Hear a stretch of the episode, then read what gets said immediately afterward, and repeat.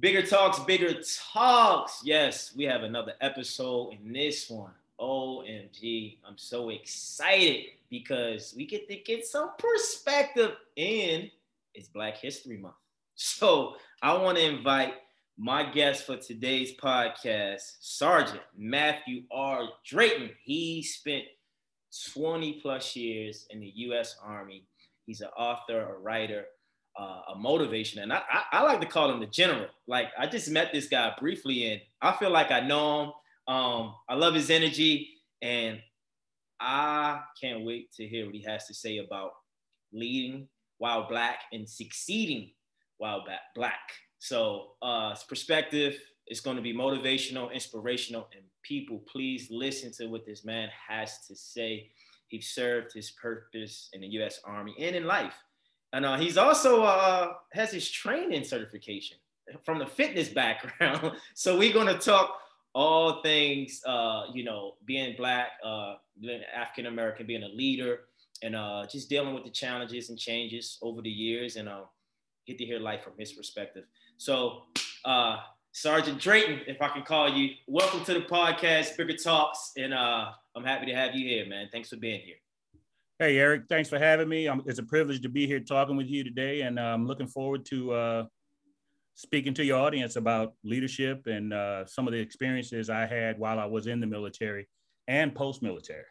I love it. I love it. So, just to break the ice, and it, it's it might be a rhetorical question, but I'm a big person of perspective, and I believe there's no white and black. When I say white and black, that's not either this way or that way. There's not one size fit all.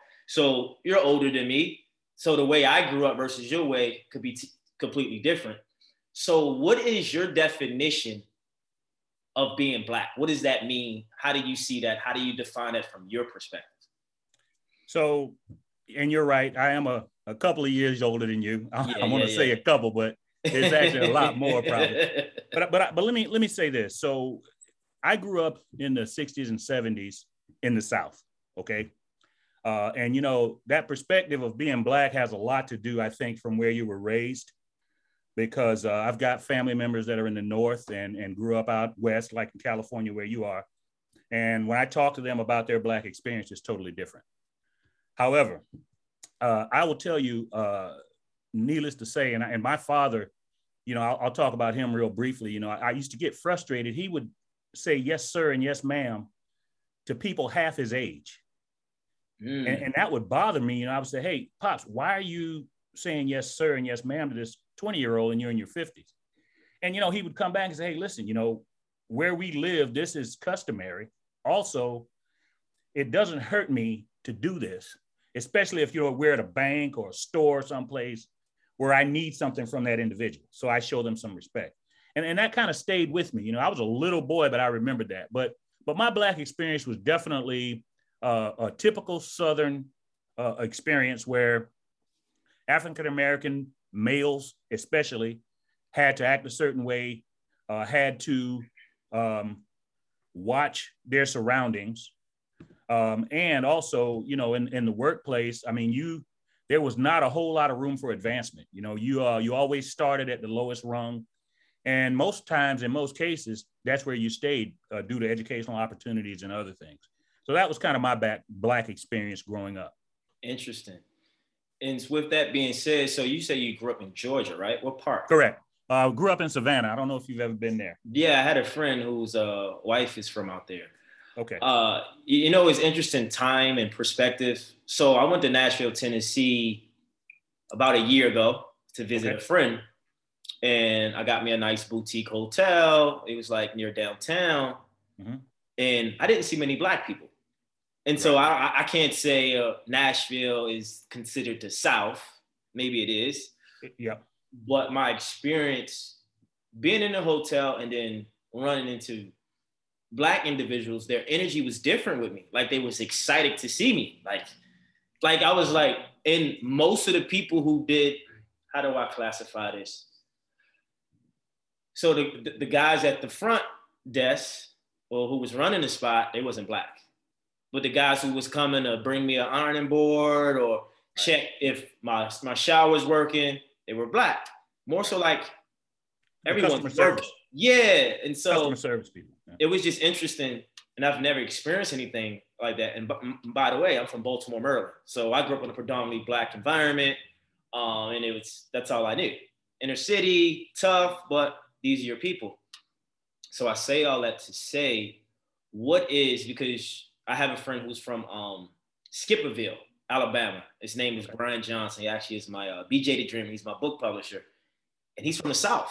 So what he they always say being black in the South, like it has a ring to it, like it has a uh, it's a connotation that comes with it. What does that actually mean for someone like myself and someone who's not from the South um, in those times or maybe in these times? Yeah. So, you know, it's interesting you brought up Nashville. You know, Nashville was the last vacation my wife and I took before COVID. Okay. So we went down there like in the fall of 2019. Uh, it was our first time going to Nashville. We stayed in an area called the Gulch. Okay. So that was kind of uh, it was a nice area. We uh, the, the hotel we stayed in was very nice. It had a rooftop bar, things like that. And you know, it's interesting you brought that up because we we experienced some of the same things. There were a couple of front desk people that were black there, and they seemed really excited to see us. And they really, you know, if I came and asked for something, they really took good care of me. So I really appreciated that. So I experienced yeah. that. Uh, back to your question as far as uh, the, the growing up in the South and, and how how I think what you're asking me is how can I how explain it to someone who isn't from the South. That is that kind of what you're Yeah, it's like in Baltimore, you know, we have an accent. So we don't say Baltimore, we say Baltimore. We say right. mother, we say father. So our slang, right. Right. some other people might not understand, but I can break it down to them. Right. So when you say you from the South, yeah, I know you from the South, but being being black in the South, you know, I had some people who are not black from there say, "Oh no, it's different." Yeah. I got some black friends that grew up in the South, and oh, it's. And I don't want to say racist. I don't know if that's the because that's so general, but I'm trying to understand the details of what that really means for someone who doesn't understand it. If that makes sense. Yeah. Yeah. So let me. So I'll start back. Um, some of some of the things. So when I, so I was part of the first school integration in like 1970. All right. So I lived in a black neighborhood, predominantly black. We had some uh, white families sprinkled in there, but not very many. So they bust the white kids into our schools. And so this was the first time that I had ever had any interaction with a white person. I'm very thankful for it, by the way, because uh, what it allowed me to do was was learn more about them and better help me be able to navigate as a man in the world. Because there's there's differences, and you have to be able to talk and, and work through those differences and understand people for what they are. So that was that was very helpful. But growing up, one of the things that I, I kind of noticed right out of the gate was uh, there were a ton of stereotypes. Uh, uh, as a matter of fact, the, the, the, kid that I came real close to, his name is Carl Showalter. I, I, don't. I tried to reach out to him a couple years back when I wrote my first book, and I, I got a hold of his father but I was not able. He would not return my call because you know I called, I cold called him, you know, and I understand that. But me and this kid, so we would sit down and literally share notes all day about our different cultures, and so that so that gave me some some perspective of white people. But I will tell you, uh, growing up down there, my dad he he always told me, hey, you what you can and cannot do. So so I felt like I had a restrictor plate on me my whole life as a kid. Yeah. You know, where I could go, what what neighborhoods I could be in, um, what I could say to people. Uh, you know what I mean? Yeah, so, absolutely. So so as an adult, you know, so so think about this. Now, the military helped me to break out of that shell because you know, you get you go in the military, it's a little different there too. You you you know, immediately, you know, people are yelling at you. And, and it is, is this is this is, is, is what color as well and race as well is, is, is, difficult even more you're saying or just in general because it is in, in general i'm talking in general yeah. and we can talk about race in the military later on but yeah, but in general you know the military is a different mindset so so that got me out of my comfort zone and got me gave me more confidence to speak up but if you could imagine um, just hundreds of black boys growing up with that restrictor plate on them not you know not having that confidence uh, uh, being leery, you know, looking around every corner, uh, then that kind of molds you for what you're going to be. You know, everybody doesn't get that opportunity to go to college, to go out into the world and, and do other things. So you kind of your mindset stays that way, and and, it, and unfortunately, some people they they don't ever fully develop. You know, because of those uh, because of their upbringing. And, uh, yeah. in, in, the South, then that's the South in a, in a nutshell. It's just, uh, ah. it's especially, especially for black males. I mean, it was, uh, you know, women have always, black women, have, in my opinion, have always kind of not been looked at as much as a, of a threat. And, uh, and, you know, you can go back to the, to, to, to the old days of slavery and even forward, you know, black women were allowed in the homes to take care of family. I mean, they, they had access yeah, that yeah. black men could not get. Yeah. So you were saying, you know, black men growing up in the South in your time, and maybe still to today, they have mental barriers that are put on them that they might not subconsciously understand. And they're living from a fixed mindset. And they might want to adapt a growth mindset, but they don't know how to uh, uh, enhance or develop that because of, you know, subconscious restrictions and it's interesting, you know, the polarity of that growing up in the South with the discrimination and the restrictions.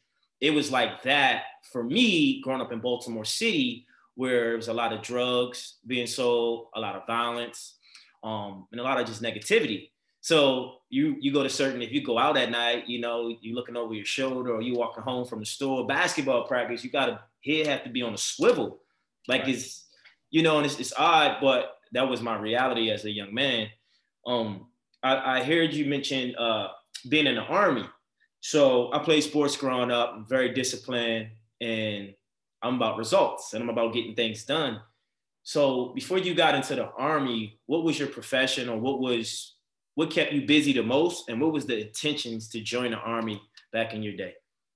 Yeah, so uh, so I so like you, I was a a decent athlete. I played uh, sports. I played sports in high school. Um, I played uh, basketball and football, but you know, one thing about football, you get in high school and then you start realizing, hey, I'm not as big as some of these other guys. right.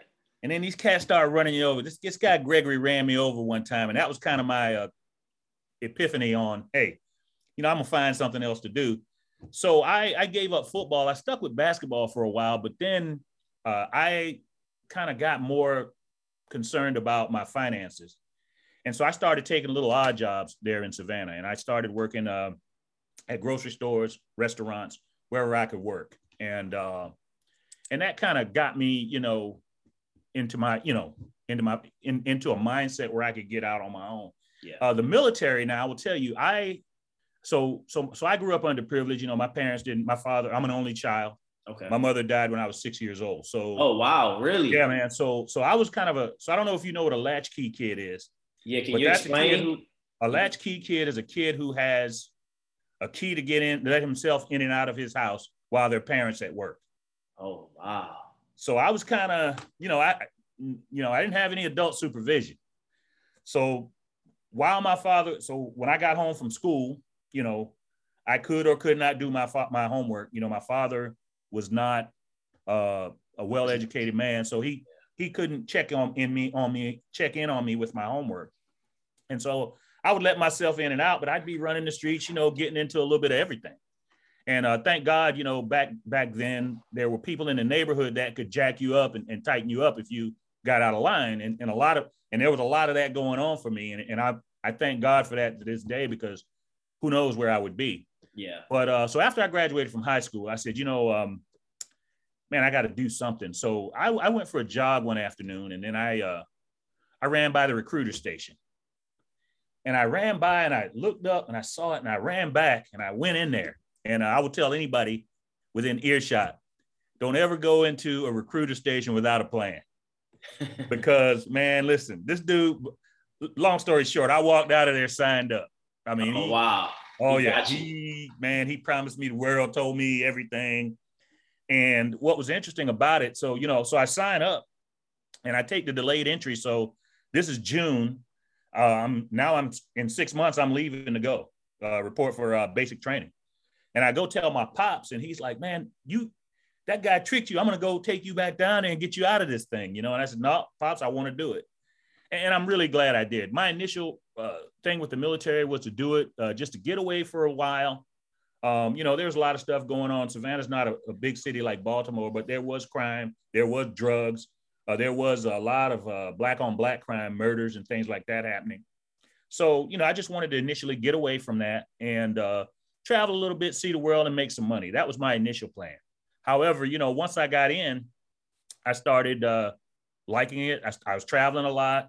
Uh, I was able to, uh, you know, make some decent money. Well, not back then, but it over time.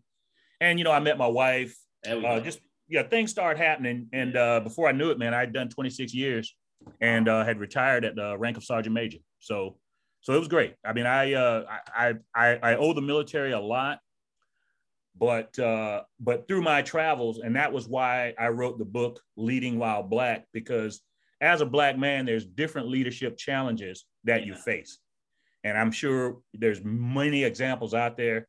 But uh, in my book, I talk specifically about some of the things I dealt with, and then I always feel like paying it forward is very important. So the things I put in this book can help anyone, any leader, yeah. but specifically young African Americans who find themselves in leadership positions and quite frankly, uh, Eric, when you're in that position, a lot of times you're lonely. There's not a whole lot of uh, people sitting at that table with you, you know? Yeah. And, and, it, and it's interesting you say that because I like to tell my listeners and my followers, you must have a plan, but that plan must come with intentions.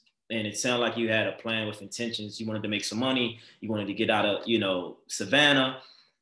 And then that led to many other things. Uh, I can relate because when I graduated from college, Hampton University, 2010, Mm-hmm. My plan was to get out of Baltimore.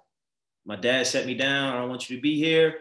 It's dangerous in the city. You just graduated. I think you should go to LA. He put the battery in my back. I left. When I got here, the intention was to go to grad school, right? I had an interview with a company. Come to find out it was a scam, but that led to so many other advancements. And then, you know, my life took off seven years later. Um, but like you said, leading while black you know, when you come from a place of Baltimore like myself, you don't look at yourself as like, oh, I'm black, I'm African American, because everybody around you is black. Correct. Um, your school, Hampton University, all black university. So this is all I know. But when I touched base in uh, LA, what I loved about it that it was diverse, that it was different, that people were open and people were accepting. But I did realize, and I guess I can say what when I got here, I had a goatee. Then I was clean shaven. And I realized how people were responding to me differently based on my facial hair. So that's piggyback back off of the, uh, the book. What was your, because I like the title. And like my aunt, she's like, she's very like an inspiration of mine. Her name is Renee Myers. Uh, she did a TED talk on um, diversity. Mm-hmm. Um, mm-hmm. and she's a diversity inclusion uh, VP over at Netflix. And like she grew up in different times, but I, I believe she can relate to the book, but as anyone else in her position as well as you. But for a young man like me, what is it that you want people to get from the book and what is the things to be aware of? So, so one of the things, uh, so, so the title, uh, so the, the, the phrase while black always yeah. has a negative connotation with it. Yeah. Yeah. Driving while black, working while black, you know, it's always something negative. So in both of my books, I wanted to take that negative connotation and kind of turn it on its head and put something positive in front of it. Yeah. Um, so, as far as what I want people to get from leading while black, the first lesson I want them to, to get, the first thing I want them to understand is leadership or the lack thereof is the leading cause of most of the problems in the world today, period. And and you know, I think a lot of people when they think about leadership, they're thinking, well, you know, it's it's it's being in charge of things, but but leadership applies to your daily life and how you even deal with your internal things you have to deal with. You have to have a plan, you have to have a system. And so you don't always have to be in charge of people to be a leader. And that's one of the things I want to drive home. Can you say that again, please? You don't always have to be in charge of people to be a leader. Thank you. You know, you leading is doing what's right at all times when it's required. That's what leading is, and and yeah. and taking initiative and and and and uh, taking risk and and ch- and being challenged. Um, so here's the thing, and and and I and this is for but now what I'm going to talk about now is for for blacks who are in a leadership position, people who who are are, are CEOs or or, or uh, counselors, people who have a position where they have people they work that work for them. So one of the things I, I experienced whenever I was in a leadership position and in, uh, in the military, you know, if you if you arise to a, a, leadership position, you're in charge of everybody. So whoever's under you, white, black, or, or, or indifferent, you know, those are the people work for you. Uh, I found that I always had to prove myself mm. a little bit more than my white counterparts. Um, you know, about I want to say last August, and you can look this up. It's on YouTube. So the Secretary of Defense, Lloyd Austin, he is a uh, black retired general. He is now the uh, President Biden's Secretary of Defense.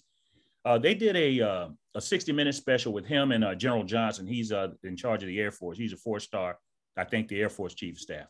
Yeah. And they asked General Austin. They said, "Hey, you know, g- give us some some history about your about your military background and, and and how race played into it." And one of the things he said, and it stuck with me, and I, and I talk about this all the time. So when he was in the 82nd Airborne Division here at Fort Bragg, he was the first Black operations officer in his uh, battalion or brigade.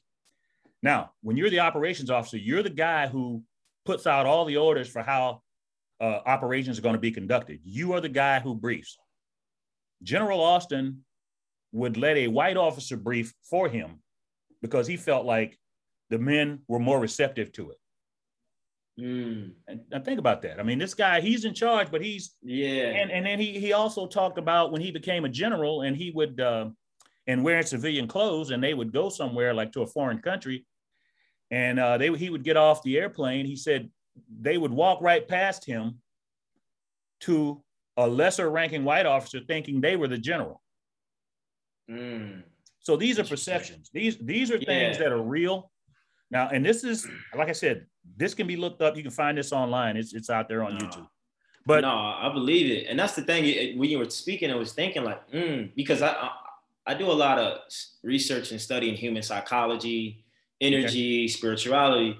So my question to you, uh, did that occurrences or those experiences come from a subconscious blueprint? Because what the world has programmed us to believe from history and the media, or is that something blacks in that era, that time, always experiencing that they said, you know what?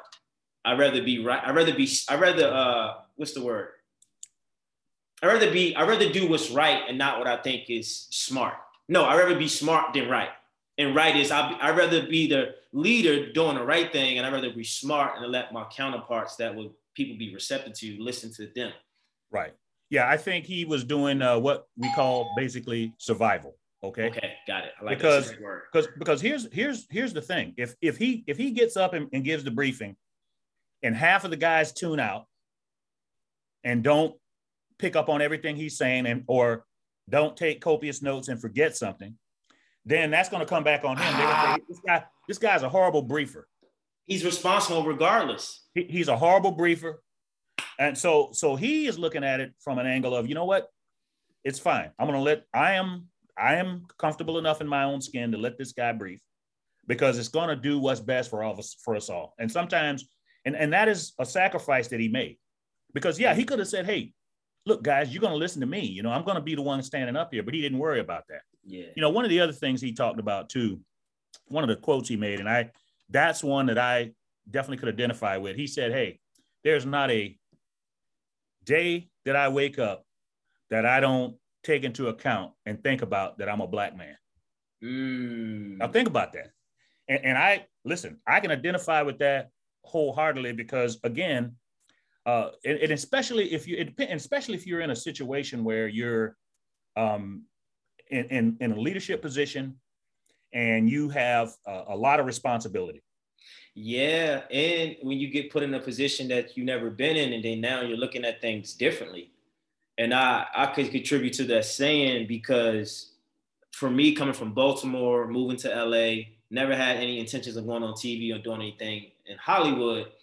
Things changed. I got a big break, and what I had that happened to me was guilt, survivor's remorse, um, and I felt, wow, I'm the only one in this position. How do I maneuver through this? Not only, not as so being a, a black man, but being a man that people saw to be black that was with a bunch of white people. Right. So they didn't know I came from Baltimore City. They right. thought I grew up with mom, dad. I'm from the suburbs. You carry right. yourself well. Right. Here's the here's the kicker to my life. You know, post show in the last six to no, the last ten years. My manager. So my manager. Yep. African American male. Uh, he looks like he comes from oh, comes off from the urban community, you know, but he grew up in predominantly white area, of Illinois, around a predominantly white audience and background. So he really experienced what it's like to be neglected or looked upon, or the guy who scored all the points on the team. Right. So him and another friend, we were out one night and we were with, you know, some different type of people. And I'm not saying they got triggered by something, but I knew they was aware of something I wasn't aware of because I didn't grow up in their setting as as a kid. Right. So when that's where I got when we got when we first started, I was like, what is your perception of being black? Because a lot of people thought, oh, you get you experience racism. I was like, not really. I grew up around black people most of my life. Right. So it's it's interesting. I also want to talk about, I don't know if this is a term, if this is the right definition, colorism. Um, when I say colorism, I'm meaning like uh, your skin color, right? Light skin versus dark skin. Right, right, right. And then also like your class, like you know, you black, but you come from the suburbs. When you go to the inner city, you're not accepted. Um, or light skin being versus darker skin. Was that like a thing for you coming up? Was that a thing in the military with men and women? What's the reality? Let's speak on that. So, you know, I, I, you know why I'm laughing right now. Uh, so I got to share this with you. And uh, yeah. hey, look, I'm my life's an open book. I'm I've got all kind of issues. I'm not perfect, you know. Yeah, yeah, yeah, yeah, yeah. And when I was a kid, I really struggled with being dark skinned. I'm a dark skinned male. Of course, yeah, you know, yeah. we call it chocolate now. Everybody's yeah, yeah, chocolate, it's baby. all good. Ain't no you know, wrong Mars, with it. Morris Chestnut and guys like that brought that back to us. Yeah, yeah, yeah, yeah. But uh, but you know, when I was a kid, and I, you know, I was talking to my wife about this the other day. I used to put Noxzema on my face, man, to try to burn the darkness all away. Wow. Yeah. This is, and I mean, I did this daily. I would put Noxzema yeah. on my face uh-huh. to try to burn the darkness away. There was a kid in my block. His name was Aubrey. He was uh, light skinned and bow legged. All, all, the girls just loved it. So man, I so I wanted to be light skinned and I wanted to yeah. be bow legged. Yeah. You know, and uh, so and you know we grew up when I grew up man, everybody idolized the little light skinned girls. Yeah.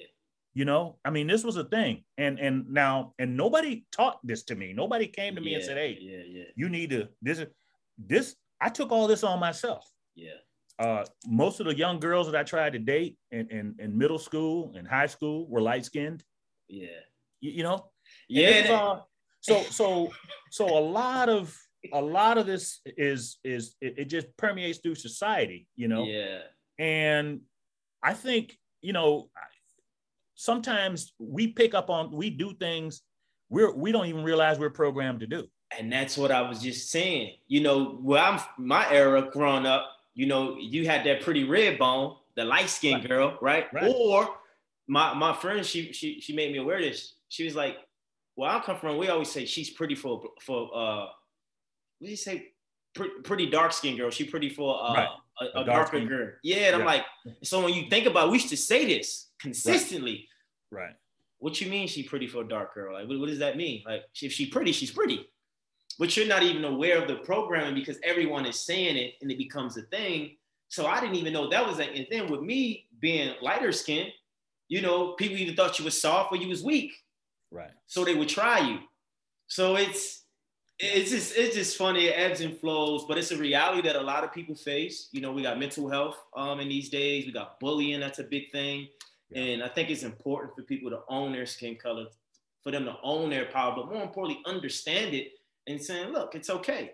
Yeah. But the media does promote certain imagery and, and right. things that make people think I want to be this and not what I am already. So.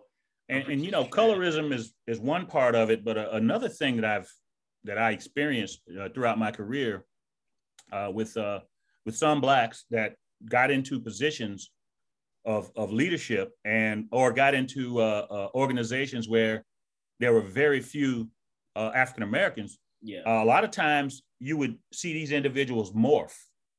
Mm-hmm. And, and, what I mean by that is uh, they start taking on interest, uh, uh, appearances, and doing things to kind of fit in. Yeah. You know, yeah. I will tell you that is, I am like dead set against that. And I recommend to anyone when you go somewhere, uh, because normally when you conduct an interview for a job, whatever you present at that interview should be what and who you are. Yeah. And a lot of times that is what that organization has decided. Yeah, this is what we want. We want Eric.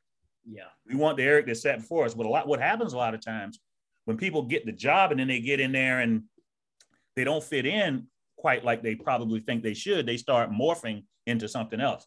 I mean, I've seen guys do everything from start riding Harleys. You know, I mean, like really, it went that far. I've, I've seen this. Wow. I mean, I, I, I saw a young man come in. Um, he was, you know, j- just young black guy. You know, yeah. He didn't. He didn't have a uh, interest like Harley Davidson or anything, anything like that. Now, I'm not saying you can't pick up on it and, and start becoming it, but but he started dipping tobacco Wow. I mean, you know, he started wearing like the chains hanging from his pockets. I mean, it, it, yeah, he was totally and and you know, I think I think people can see through that. Yeah. You know, and I think I don't think anyone has to do that to fit in. I think you need to be yourself. Yeah. Uh, whatever you bring to the table, uh, work hard, and I think you'll be fine uh, on, on the job. But but but don't morph. And and this is that's a little bit off of you know the, the colorism thing, but no, I, I, think that's a great point because yeah, it's something that question, I yeah to follow up. How do you teach that? Because when I came to LA and I got my first corporate job, I was a manager at Abercrombie. You got to be clean shaven. The, the right. culture is predominantly white. Right. So what I adapted, what I morphed to, I don't want to say morph, but what I picked up on was that I was myself, but I was myself for the benefit of what I was doing. So what happened was I portrayed myself as, oh yeah, what's up? He's he, you know, he's a he's a nice guy, which I am. But you would never thought I come from the hood of Baltimore City. Right, right. Um, you know, always smiling, ultra positive, extra right. positivity. And but what I did realize coming from my background, it, it I got to a point where I'm like, man, I'm cursing a lot. You know, I'm cursing yeah. a lot from the music I'm listening to. I'm right. speaking really fast, right? right because right. I'm not really pronouncing because this is what happened to me in college. Say that again. What's your name? I say Eric. I say what? I used to get offended. Yeah. It's Eric. And he's like, Ern? So then I started realizing, like, oh, I'm not finishing my words. It's Eric. It's not Baltimore, it's Baltimore. So then you have things of code switching. Right. But my dialect says I should say Baltimore. Uh, Baltimore. Right. So what, how does a person, because my cousin and I, we talk about that. How does a person not get so ingrained into that, not taking sides and not morphing, but having balance? Because then let's take it to another level. I believe 85 to 90% of people in life are not themselves, especially when it comes to work. And that's why I'm not for the cancel culture. Yeah. So so you're talking about so you're talking about so what you talked about so so I the way I'm speaking now, yeah, this is not how I spoke when I was uh, a young man growing up in Georgia. I, I, used a lot of slang. Yeah, you know, from the South, man. I mean, you know, talk crunk, you know. Yeah, I mean, yeah, I mean, you already know. no, no, I mean that kind of thing, and, and, I mean that's how we spoke. Yeah, but, uh, spoke, yeah. but but now, I think what I, I'm not saying don't improve how you communicate to better yourself. That's not what I'm saying. What I'm saying is don't uh, pick up hobbies and start doing things and that to, to fit in, you know, because because the way I look at this, if you improve your diction or improve uh, the way you communicate orally and written, that there is absolutely nothing wrong with that. That is that is, I don't look at that as morphing. Yeah. I look at that as improving yourself. Yeah. But if you're um, if you're riding Harley Davidson and you don't care about motorcycles, then that yeah. Is, there we go. That's what that's that's that's the that's yeah. The I get it. I that's get the it. distinction. Because Which, yeah. Because I definitely understand what you're saying. Yeah, because you know, obviously, you know, I've had. Um, you know, having written a couple of books, and I and I'm, you know, I'm a member of the National Speakers Association, so I speak to to, to audiences all the time, yeah. and I have to connect with everyone. I can't just connect with one group of people, you know. Yeah. Uh, but but but growing up in the black community, you know, it, it it it was a lot for me. I mean, I am grateful for that because I understand, you know, struggle. I understand, you know, uh, what it what it means to uh, to to to not have. Yeah and and uh, and I understand discrimination big time because you know growing up in the 60s and 70s, man, I mean that was there was a lot going on then, and, and uh, so so that's what I tried to encapsulate in my book and talk about, and try to give you know some lessons and some examples and some strategies to help people navigate their way through this stuff. Yeah, and I, and I think perception is important. You know, when I went on the uh, the Bachelor, the Bachelorette, ABC, Yep. You know, that wasn't until I really could see the divide in America. Because that was the first time in my life I see like, oh, okay. I see what's going on. Oh, this is what we're doing. Got it. And then I had to realize my white counterparts, I love them, but they didn't experience life the way I did.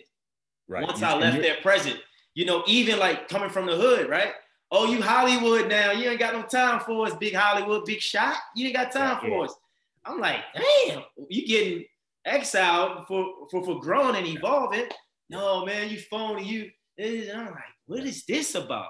So, it, you know, you, you know what's interesting? Uh, you talked about that. Um, and so just, just truth in lending, you know, I love Bachelor Nation. I mean, I'm, yeah. I try not to watch it, you know what I mean? But my wife watches it. Yeah. And I just yeah. it's just good entertainment, man. You know it what I mean? I just, is. you know, and they and I and they do some hella editing in there because I oh, know yeah. Oh, yeah, yeah, yeah. But uh, you know, it's interesting. You you you brought that up about you being uh I don't so you would have to, and you're a young man, you probably remember yeah. this. So M- Madonna wrote a book years ago. I think the name of the book was called Sex. Okay. A lot of pictures in that, that book. A lot of pictures in it, right? Yeah and it was some of the stuff was pretty graphic. Well, you know who Big Daddy Kane is, the rapper. Yeah, absolutely. So Big Daddy Kane did a couple of shots, uh, photo shots in that book. Okay. Man, listen, there was no Twitter back then, but man, I'm telling you, like magazines like The Source, and, and they came after him in a. He would have been canceled. Uh, that would have he would have actually been canceled. No, and that's the thing. Like you know, you know, being a, a, a black man in my position and coming from a, a, predominantly white show, I got some slack from some sisters. Oh, you don't like, you know, we get that. And it's like, people don't understand the position they put you in or the mentality, the things you have to think about when you just being yourself and you just living life. You're not even looking at it from that angle. But people are in their perspective and they don't understand what you got to go through as an individual. So what I had to realize was that no one cares until it's them. No one is affected until they're in a position. Because I used to be this person, oh, why would he do this? And I would never do that. It's like, okay, it's easy to say it. Wait till you get in a position. So it, it's it's it's funny and it's fun because I understand with lack of information, lack of awareness, and also paradigm shifting and perspective. We don't know what we don't know. So we're only speaking from our perception, which is our truth. So I can say, oh, bro, you're from the South. You haven't been near anything. You got, you was in the military. You got benefits. What do yeah. I know? You lost your mom at six years old. I, that's right. why I want to talk about how did you endure that? What was the challenges you faced with women because of that? How did you get through that? I have a friend who lost his mom last year. Yeah. And you know, he told me, he said, E, I'm empty, bro. That was my pride and joy. I don't know what to do. I'm empty. Money won't change it. Right. That's a different and, plight, you know?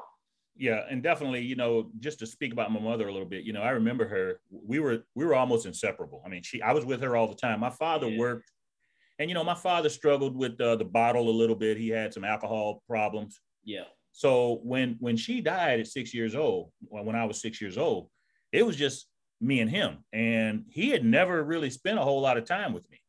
You know what I'm saying? Mm-hmm. So now I'm motherless and I'm an only child. So, you know, I'm, hey, man, I'm just out there trying to survive on my own, basically, because yeah. while my father was at work, you know, and, um, and, and, you know, again, I'm, I'm very grateful for those people in my neighborhood that helped me grow up. But uh, I, I always felt like, and, and, to this day, I always felt like my mother watched over me though. Like there she just, you, you, know what I mean? It, was just, there were things, I mean, I made some mistakes that probably should have cost me dearly. You know, I won't get into them, yeah. but, but I never, but, but I somehow got out of those situations and I got out of those mistakes.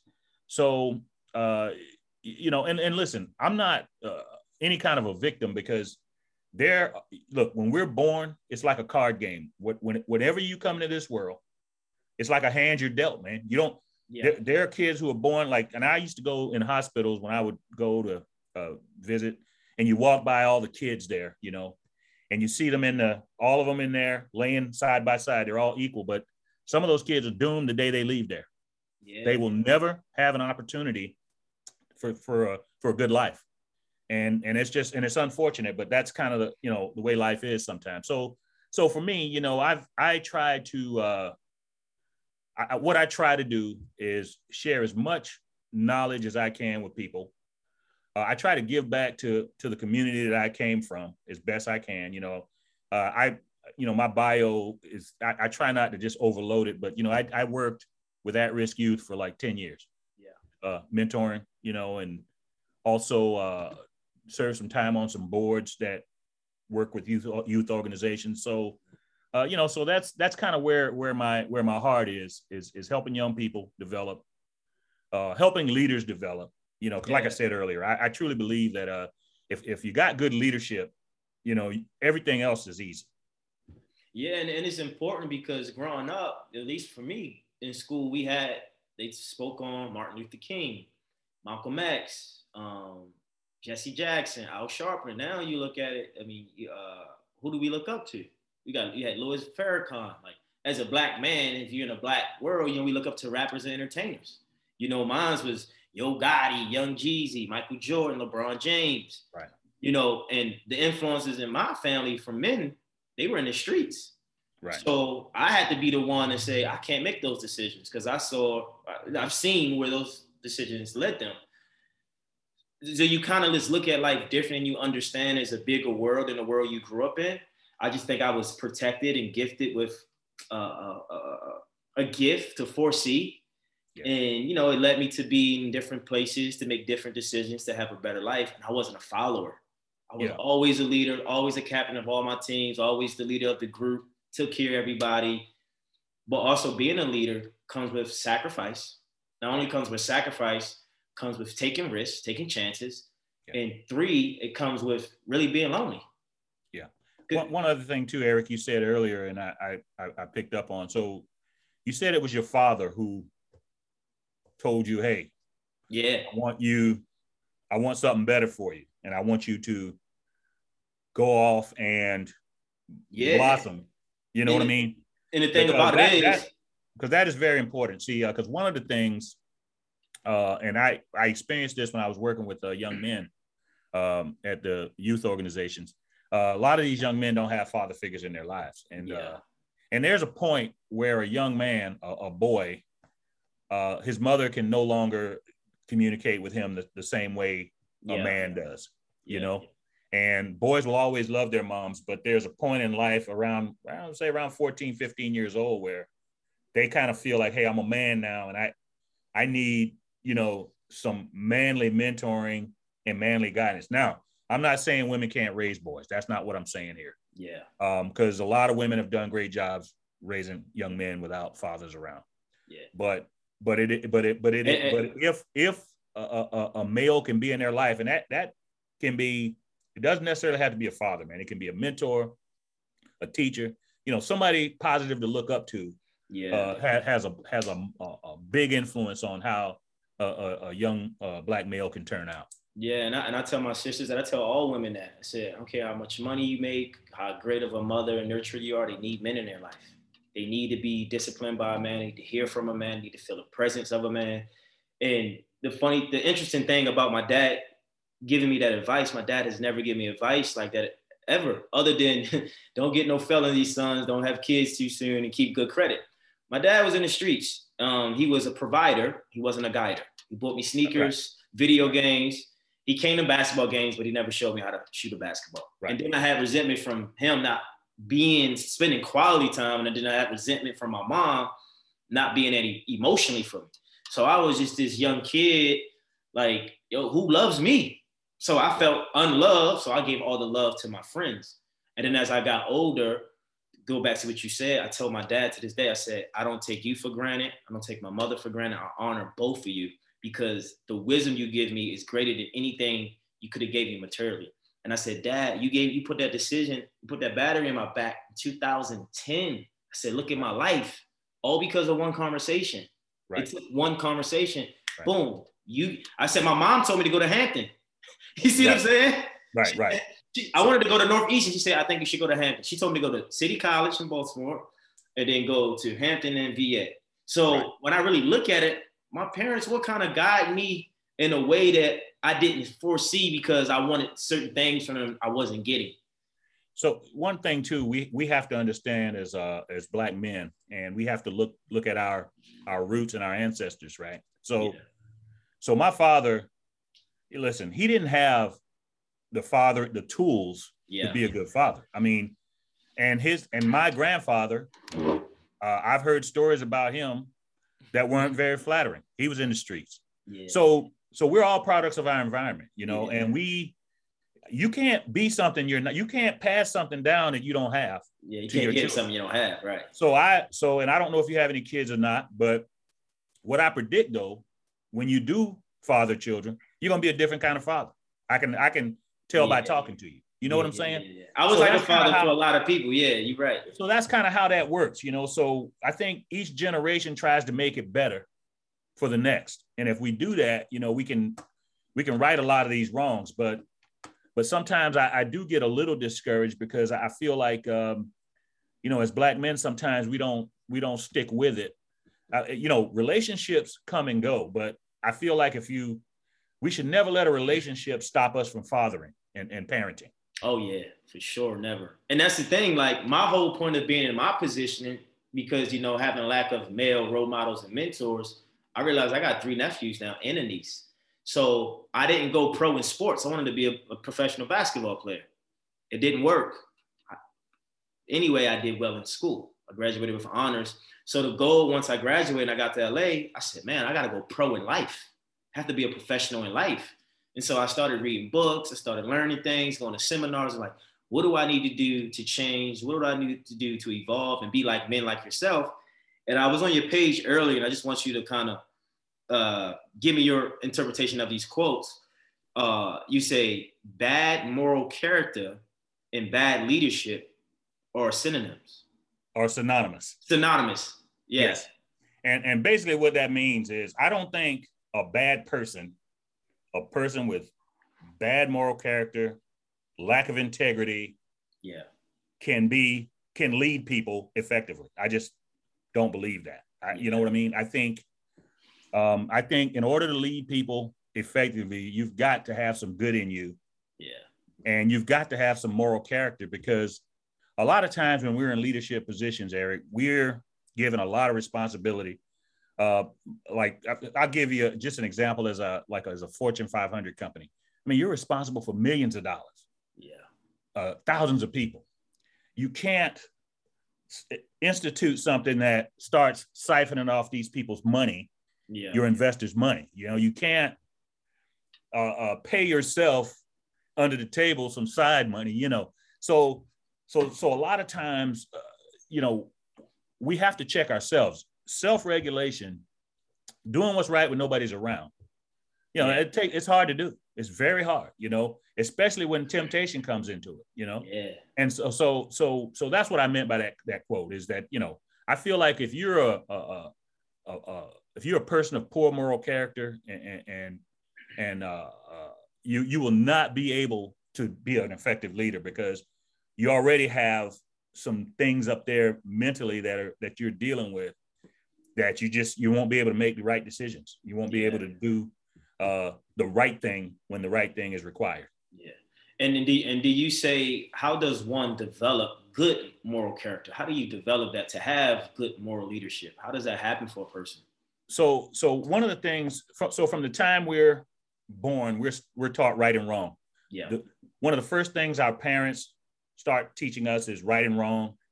Our, our teachers, you know, uh, people, our, our, our uh, aunts and uncles, people in our lives start teaching us right and wrong. Then we go to school, uh, we're, we're taught right and wrong. We've got laws, so we know. Hey, listen, I know if I go down the street here and and and and and rob the, the store up the street, I'm, I'm gonna there's gonna be consequences behind yeah, it. Yeah, absolutely. So so I think I, I what I think helps is if you try to live your right life and, and do what's right. You know, a friend of mine asked me years ago, he said, Hey man, I'm getting ready to take a leadership position. And uh, he says, what, ad- what advice would you give to me? And I had gotten this from someone else years ago. And I said, Hey, you should always be able to get a good night's sleep. Hey, what, what does that mean? Oh, that's good. Listen, okay, so now oh. we all have, listen, we've all stayed up in bed all night just with our eyes wide open because we know we did something wrong or we know we agreed to something we probably shouldn't have agreed to. Yeah. Or we implemented something we probably shouldn't have implemented. So then you can't sleep because you know you did wrong. Yeah. You, are yeah, sitting That's there. Good. You're sitting there in the middle of the night, eyes wide awake, because you you can't sleep. Now, can't sleep. Yeah. Conversely, when you do the right thing, even if you you feel, even if it turns out to be the wrong thing, but your heart was pure and your intentions were good, you sleep like a baby. Yeah. That that stuff is not keeping you up at night because you you thought it out, you you made a plan, you you planned it out, you said, okay, this is what I'm going to do and that's very heavy when it comes into being a leader and having people you're responsible for. Uh, and listen, I've I've been I've made decisions, uh, personnel decisions with people that worked for me that weren't right, and I knew they weren't right. Some of it could have been bias, some of it could have been other factors that made me make a decision that I knew was wrong. Yeah. And I stay up all night thinking about it because because you're impacting people's lives here. You're responsible for developing uh, individuals and uh, making sure that they can provide for their families and that the company or the organization thrives so everybody can uh, can live the American dream. You know, yeah, and, and that's a lot of responsibility. It's crucial and it's vital because I believe some of us are born leaders. As a kid, I always felt the pressure to be responsible for people. Not even like they had nothing to do with my life but I always was on this prowl. Like I got to get better. I got to get up early. I need to like iron my clothes. I need to go to school. I need to do good. It was like subconsciously. And then as I've gotten older, I talked to my sister. She was like, he was always disciplined. You always took the same route to school. You always ate oatmeal in the morning. You wouldn't let me hang around your friends. You were super disciplined. She's like, I was envious of you for that. I'm like, really? She was like, bro, kids were intimidated by you. I'm like, wow, it was nice. Like, you were just so focused at an early age. He was like, a grown man in a, a boy's body. And so I, I, believe some of us are giving it and some of us we have to learn from experience. You have another quote, you say, learn to thrive outside your comfort zone because that is where you will spend most of your time. Most of your time. Can you put that together? What do well, you mean by that? I love the, the first half. so so here's the thing. Um, and uh, so the other quote that I saw that and it, and, and it wasn't that that one of mine was original, but the other one was uh, a comfort zone is a nice place, but nothing ever grows there. Yeah, absolutely. There we go. So here's the thing about the comfort zone. So what I have experienced in business and in life is nothing. It, rarely, rarely do things go as I plan them. I mean, I could sit down here, especially when I was working for the government. Now, if you want to see some stuff, man, the government, man, I'm telling you, you know, and that's why I always tell people, the conspiracy theorists out there who say, well, the government's behind this. I said, dude, we couldn't plan a meeting. We could not come together on what time to meet. Yeah. So, I, so for us to, for the government to plan this elaborate scheme, you know, but anyway, so my thing, um, whenever I tried to do something or plan my best laid plans, they always, there was some monkey wrench thrown in there at the last minute. And I had to make adjustments and I had to overcome you know, say my equipment not working. You know, I've, I've scheduled this meeting with, you know, 200 people and my equipment doesn't work. Yeah. What, what is your backup plan? You got to have mm. contingency for that. There we go. So what I started doing is making copies of stuff. You know, I have a backup there. I have a thumb drive in my pocket. You know, I've got a, a speech on my phone that I can give out. You know, and so that's what I mean by that because uh, you know we can we we can have the best plan in the world, but if something goes wrong, which a lot of times it will, you have to be able to adapt. So that's what I mean by that. You know, learn to live outside your comfort zone because that's where you're going to be most of the time. Yeah, and, and I'll add to that. I'm taking a course, and in the course it talks about um, one of the steps. It said the strong is the strongest and the smartest are not the most successful or the richest. It's the people who are most adaptable. Adaptability. You have to be able to adapt at all times. I I agree with that. If you want to evolve and succeed. So before we get out of here, I just have one question, maybe two, and then I want you to talk a little bit more about the book, um, where we can get it, and what's your synopsis. I mean, you, you talked about it before. So as as a black race and culture, what do you think in this moment right now is working for us, and what do you think is challenging us, or what is our biggest struggle? So what I think is working for us, uh, I see, and people may differ with my opinions on this, but I see uh, I see a lot of opportunities uh, for for African Americans, for Black people, and I see them. You've got a, a Black vice president. We've had a Black president for eight years. Um, I think uh, the, the economy's turning around. You know, there's there's opportunities in education and I and I think overall, um,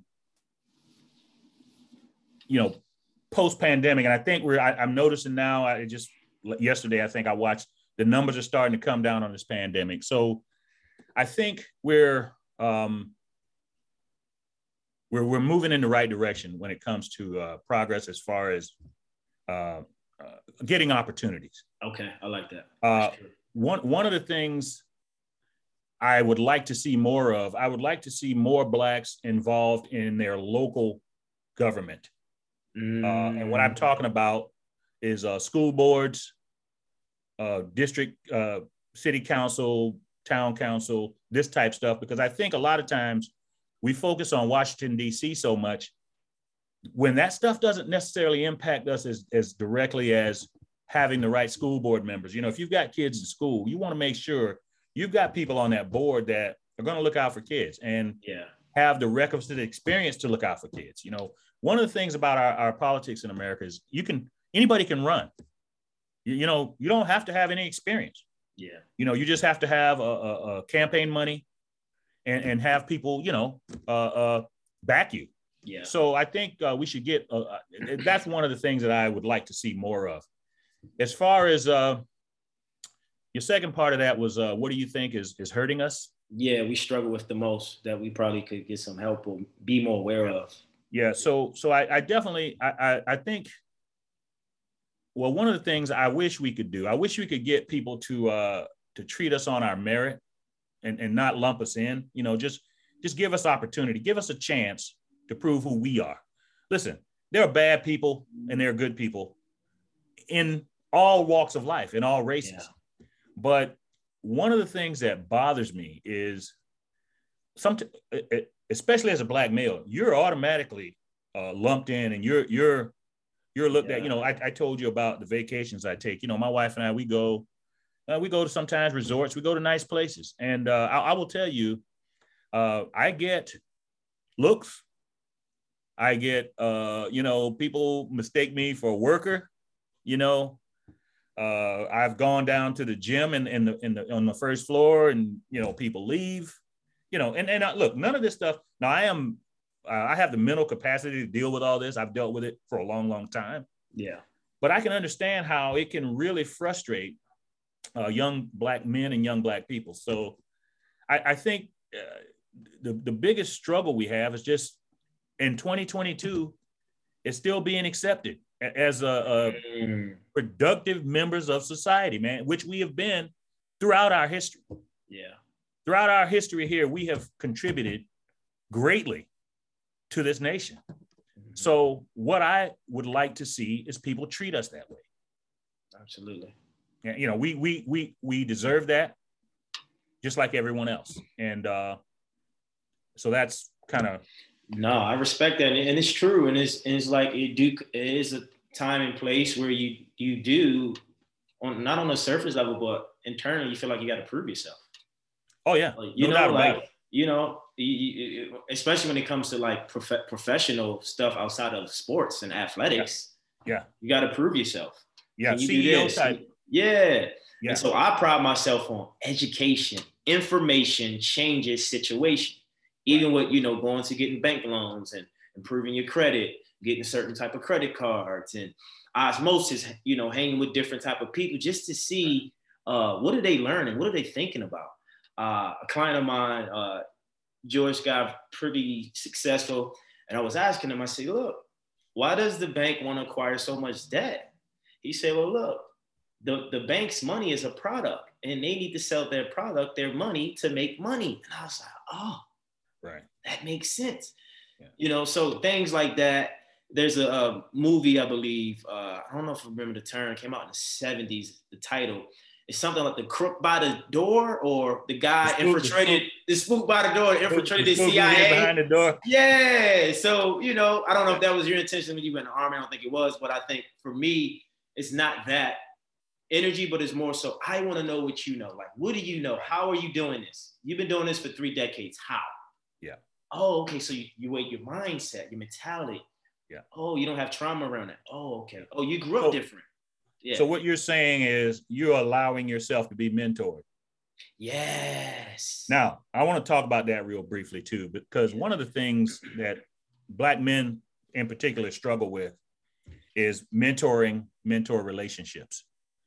Um, you know, one of the big uh, problems we're having right now on uh, college campuses both both uh, white colleges and HBCUs is the African American male population is dwindling fast. Mm. And one of the things is that has come out is that they, young male young males won't go to the guidance counselor to, to figure out, you know, to, to kind of get back on track. Yeah. It's like, hey, I, I can't ask for help. I'm soft. You know, you're soft if you need help. You know, you're yeah. soft if you go to somebody and ask for, for, for assistance, you know, and and this is a mentality that has been in our communities for many, many years. I mean, I grew up that way. I mean, look, you just didn't complain, man. You sucked everything up.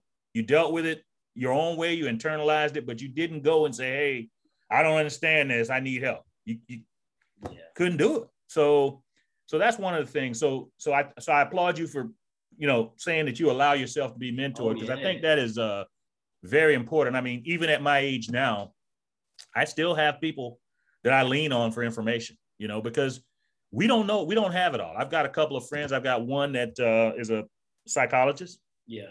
And I talk to him regularly. And then, you know, that guy, he's, you know, he's trained. So he understands human behavior and a lot of the things I run by him, you know, he we we discuss it. So there's there's nothing wrong with that. Yeah, and I love learning. And I'm I'm a lifelong nerd. Like I'm gonna always be learning to ask questions to better my understanding, so I can add value to the people I'm trying to teach and motivate. So right. um, right. Hey, General, I mean, Sergeant Matthew R. Drayton, thank you. Thank you for your time. Thank you for your energy. Where can we get your book? Uh, where is it? Leading While Black. We got to get it. I need to put in my order today. So if you, I don't know, it's, it's on Amazon or it's on yep. your website. Uh, so we got to get it. So, yep. So you can find the book on uh, Amazon.com. Okay. Yeah. Uh, my website is mattdrayton.com. Uh, that uh, Leading While Black and Succeeding While Black are both on there as well as well as my uh, social media handles, all of them. So uh, please follow me um, on social media. I try to post positive things most of the time. Yeah. Every now and then, you know, I'll slide a picture of my food in there I, I, love to eat. You know, uh, yeah, when, yeah. So, so, I don't have to weigh in anymore. When I was in the military, you know, I had to weigh in all the time. It's, right, right. Yeah, they they don't play that, right? But and I still, you know, I still work out and try. We know we did we never did talk about the fitness stuff, but that's okay. Yeah, but, um, well, I mean, we, we can we, we, can end with this. So so to everyone listening, we're gonna finish this interview like very soon. But before we got on, he spoke on the elderly and young trainers. So young trainers, fitness trainers, male or female, be aware that the same energy you give young counterparts of people 20, 30s, 40s, you should give to elderly.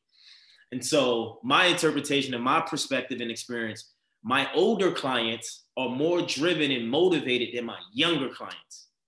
I told my client the other day, he's 66 years old, my, one of my mentors. I said, you know what I like about you? And he was tired. He's like, oh man, those hurt. I said, you know what I like about you? You show up. No matter what's going on in your life, you come to the gym and you give me the best you can give. And that's all I ask for. Right. He's 66 years old. This guy's right. uber successful, you know, has a lot of responsibility, but this guy shows up twice a week. And he's on it. Yeah. So and that's and that's the key. You know, uh, like I I I would tell any trainer, you know, I I uh I most recently uh, worked at a fitness facility, a commercial fitness facility. I've worked yeah. at three, uh, including one that was attached to a hospital. So most of our uh, clients there just got fed to us based on health reasons. But what I've learned is, uh, as a trainer, most of your clients will be older, yeah. Uh, because most of the people that are young and in shape, they don't really need a trainer. So, right. so you'll get older clients, you'll get clients with uh, postural distortions, and other things. So just work with them and uh, and be available. That that's be available. And if you can get them to show up, that's I don't care what you do as a trainer. If you if nobody shows up, you ain't training. Yeah.